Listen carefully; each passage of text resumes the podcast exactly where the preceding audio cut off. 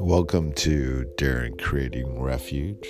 This is an update regarding COVID 19 and contemporary politics and tragedy in the United States and around the globe concerning anti Asian violence, mainly spread and uncovered through social media and the reactions and responses, not only in the United States, but also around the globe. Um, so, for many of you listeners that are um, tuning in to this podcast, um, there was a mass shooting in Atlanta, Georgia, um, that killed um, six um, people of Asian descent who were in um, the sex industry, the massage parlor industry. And these um, folks who work in these um, industries are some of the most vulnerable of our population.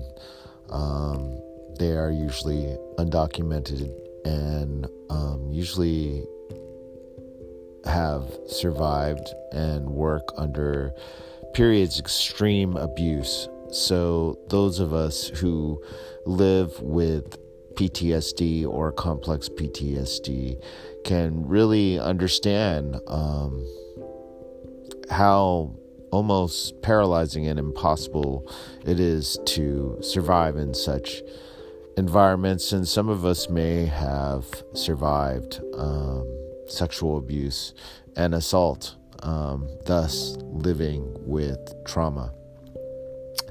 So, um, this has come on the heels of multiple attacks throughout COVID, and I, for one, have raised this as an issue in my spiritual home, which I am now considering leaving um, due to responses that I have felt have been uh, very lukewarm and lip servicey. So it brings up this uh, question of um, how radically inclusive a space is um, in its mission when certain populations, particularly Asian populations within um, the rubric of Buddhism, are left out of the fold um, so, what happens when one's spiritual practices, when they emanate from Asia, are taken on by others? Um, and you don't really see folks of Asian Pacific Islander descent within the fold where these practices are um, being taken from. So, in a theoretical sense, in the United States, there's this uh, movement towards decolonization. And for many, it is an act of cultural theft when others are taking these practices and using them for other purposes.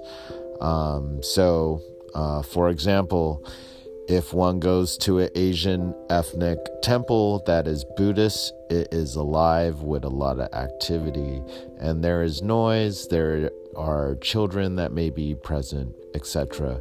You go to a Western Buddhist space that is predominantly white, it will have um, this penchant for quietude, silence. Um, you could hear a needle drop, a pin drop, etc. Um, and for many of those um, who are raised in Buddhist um, cultures or had a Buddhist um, upbringing through their family, um, it may make us feel uneasy. And I think this time right now is a um, is an example of that. Um, so I am holding a lot of um, resentment and anger. And in Buddhist communities, um, that is something that is very real. Um, so there's this concept of the ultimate truth that we're all selfless and the same and interconnected, yes. However, there is relative truth in terms of what our world is actually going through at this very moment. And I think this applies also to um, sexual identity, uh, gender, racial and ethnic identity, and especially um, identities rooted in disability um, and mental health. So, um, with this, we organized a skate. Um, so, a popular hashtag right now is Stop Asian Hate. Um, it's gone global now from these killings.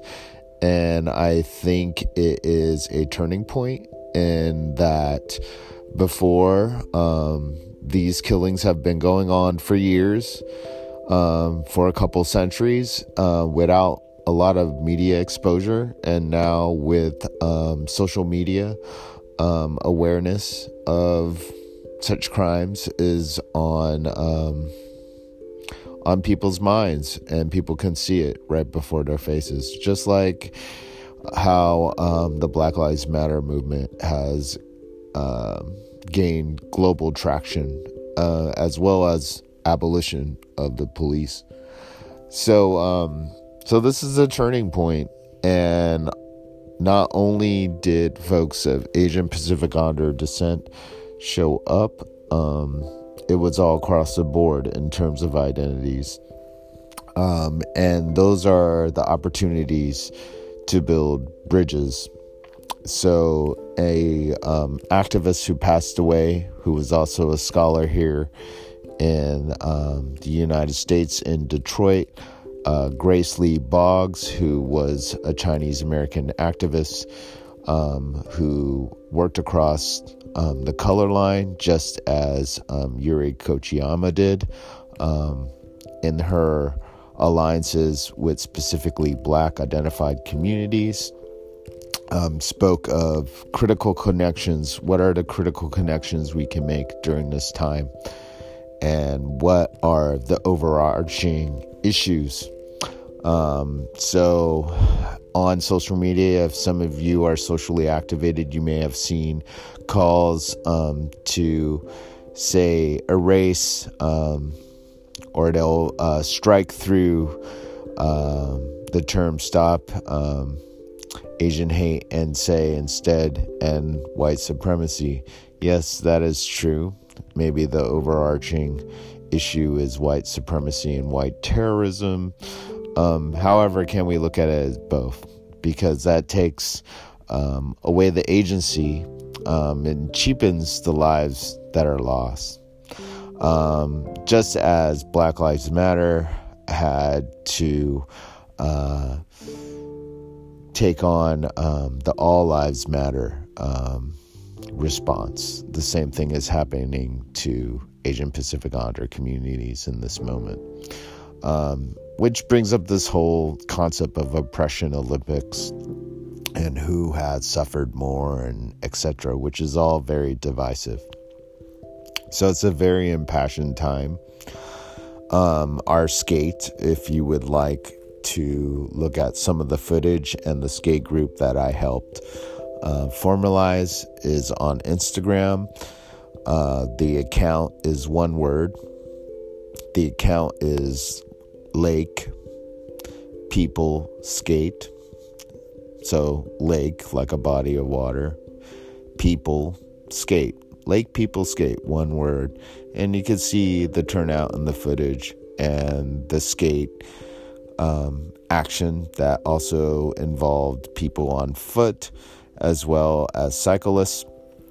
Um, and we had a pretty good turnout, probably around 100 people, um, at a park in Chinatown called Madison Park. Um, that I grew up knowing as Dragon Park. And uh, we rolled from there and walked from there um, to a new part of um, Oakland. Um, new in that it was just given the name recently of Little Saigon. And when I was growing up as a youngster, it was um, known as New Chinatown. and this is an area that's predominantly of uh, people of uh, Southeast Asian descent, from Laos, from Cambodia, from um, Vietnam, refugees. And uh, at the end, we all went to a uh, Vietnamese deli and had sandwiches and desserts, etc., and um, celebrated our action and our collective response um, to the tragedy that happened.